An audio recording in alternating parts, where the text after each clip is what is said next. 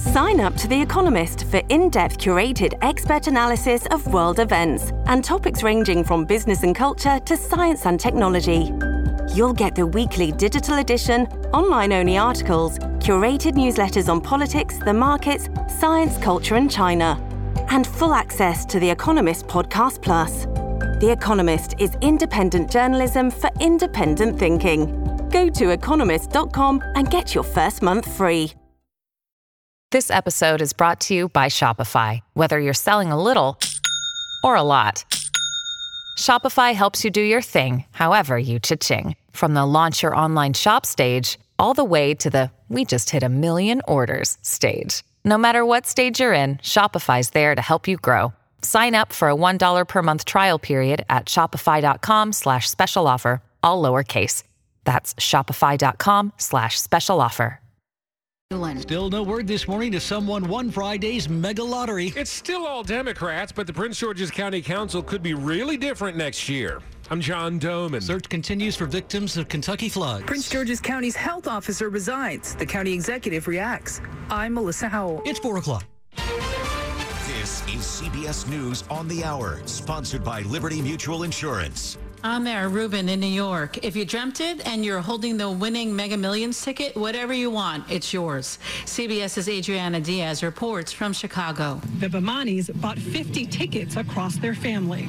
And if somebody wins, you're all going to split it? Yeah. That's the plan. Is that in writing? No. the cash payout is almost 750 million in $100 bills. That payout stacks up taller than Chicago's Willis Tower. With that, you could buy around 2,500 Bentleys.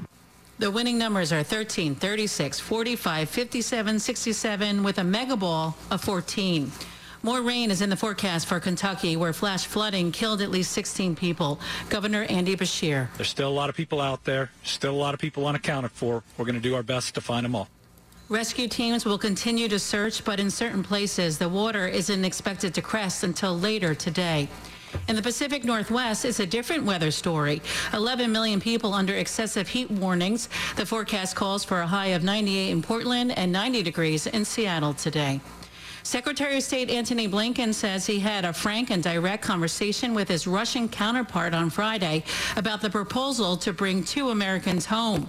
CBS White House correspondent Steven Portnoy has more. The U.S. has not confirmed that to secure the return of Brittney Griner and Paul Whelan, it has offered to release the so-called merchant of death, convicted arms dealer Victor Bout.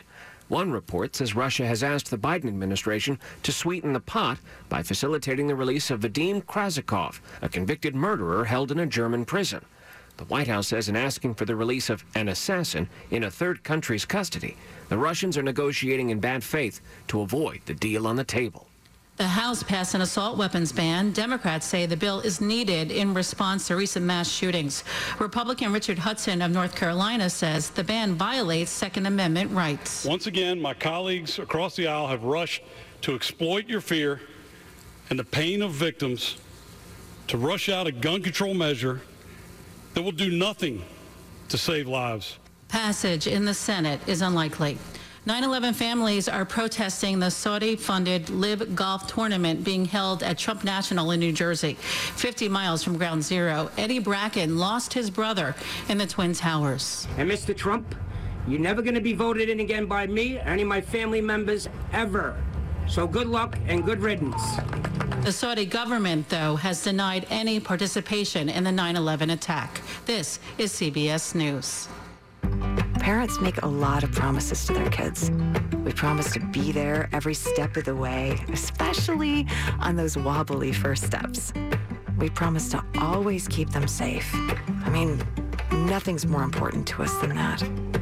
And now, all kids six months and older can get a COVID vaccine. So we've got another way to keep that promise. We can do this. Find vaccines near you at vaccines.gov. A message from the U.S. Department of Health and Human Services. WTOP at 403.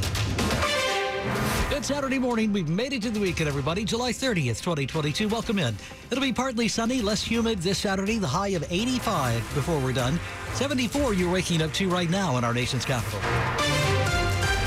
I'm Dean Lane. We do indeed thank you for taking us along for your weekend morning ride. Topping the local stories we are looking at for you as we ride into this Saturday together.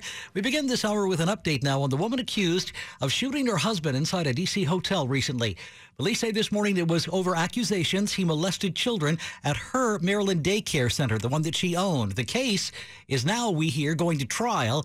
And A judge in the case has denied her bail. Shanteri Weems is going to remain behind bars for now. Her next court appearance is August 9th. Her husband, James Weems Jr., remains in custody in Washington, D.C. He'll be appearing before a Baltimore County court next week. He's been charged with sexually abusing at least three children at the daycare center in Owings Mills. Shanteri shot her husband last week after getting messages about those allegations at the Mandarin Oriental in Southwest, police say. Her lawyer says it was self defense. According to court documents, police found two handguns and a notebook at the hotel where she wrote messages saying she intended to shoot but not kill her husband and, quote, I want these kids to get justice. Shayna Estulin, WTOP News. WTOP at 404.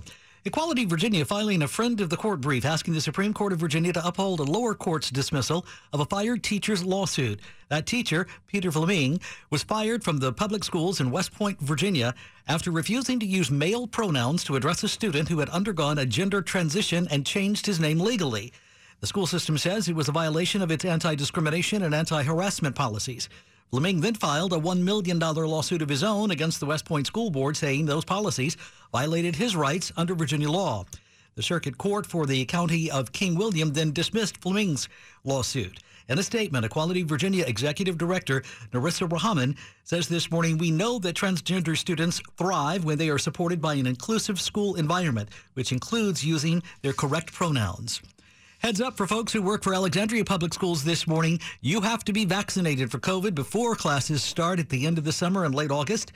But the mandate does not impact people who can show, they say, legal evidence for a religious or medical exemption. And if they get one, those workers need to be tested weekly. Anyone else who opts out, we're being told, will be fired or put on unpaid leave. Meantime, the school district this morning has a new interim superintendent. The board approved a, con- a, contract employee, Melanie Kay-Wyatt. It starts September 1st is when she starts, lasting through June, or they say until a permanent superintendent is in fact hired. It's 406 on WTOP Saturday morning. Campaign 2022 continues on WTOP. The votes have all been counted now in Prince George's County, and we've learned nearly half of the county council will be made up of brand new members. Only one incumbent was defeated. Krystal Oriadha trounced Rodney Streeter in District 7 after losing to him by 31 votes in a crowded primary in 2018. It's dominant. In a primary race, she beat an incumbent. That says a lot. She also becomes the first openly gay member of the county council. Other newly elected members include Wanika Fisher in District 2, Eric Olson in District 3, Ingrid Harrison in District 4, and Wala Blegay in District 6. William Ford with the Washington Informer says the progressive activist wing of the council just got bigger, which will impact leadership races. As a council chair, you get to pretty much set the set set the agenda. John Domen WTOP News. And word that the top health official in Prince George's County is stepping down. Dr. Ernest Carter has served as the county's health officer since December of 2019. He's also led their COVID 19 response. County Executive Angela Alsobrooks made the announcement thanking Dr. Carter for his service and dedication to residents. His resignation will go into effect November 1st. County leaders will be working together to fill his position. Now, Dr. Carter is the latest health official to step down in our region. DC's health director officially stepped down Friday, and Montgomery County's health officer role has been unfilled for nearly a year. Melissa Howell, WTOP News. The WTOP has reached out to Prince George's County for an explanation of why Dr. Carter is stepping down now. We'll update you when we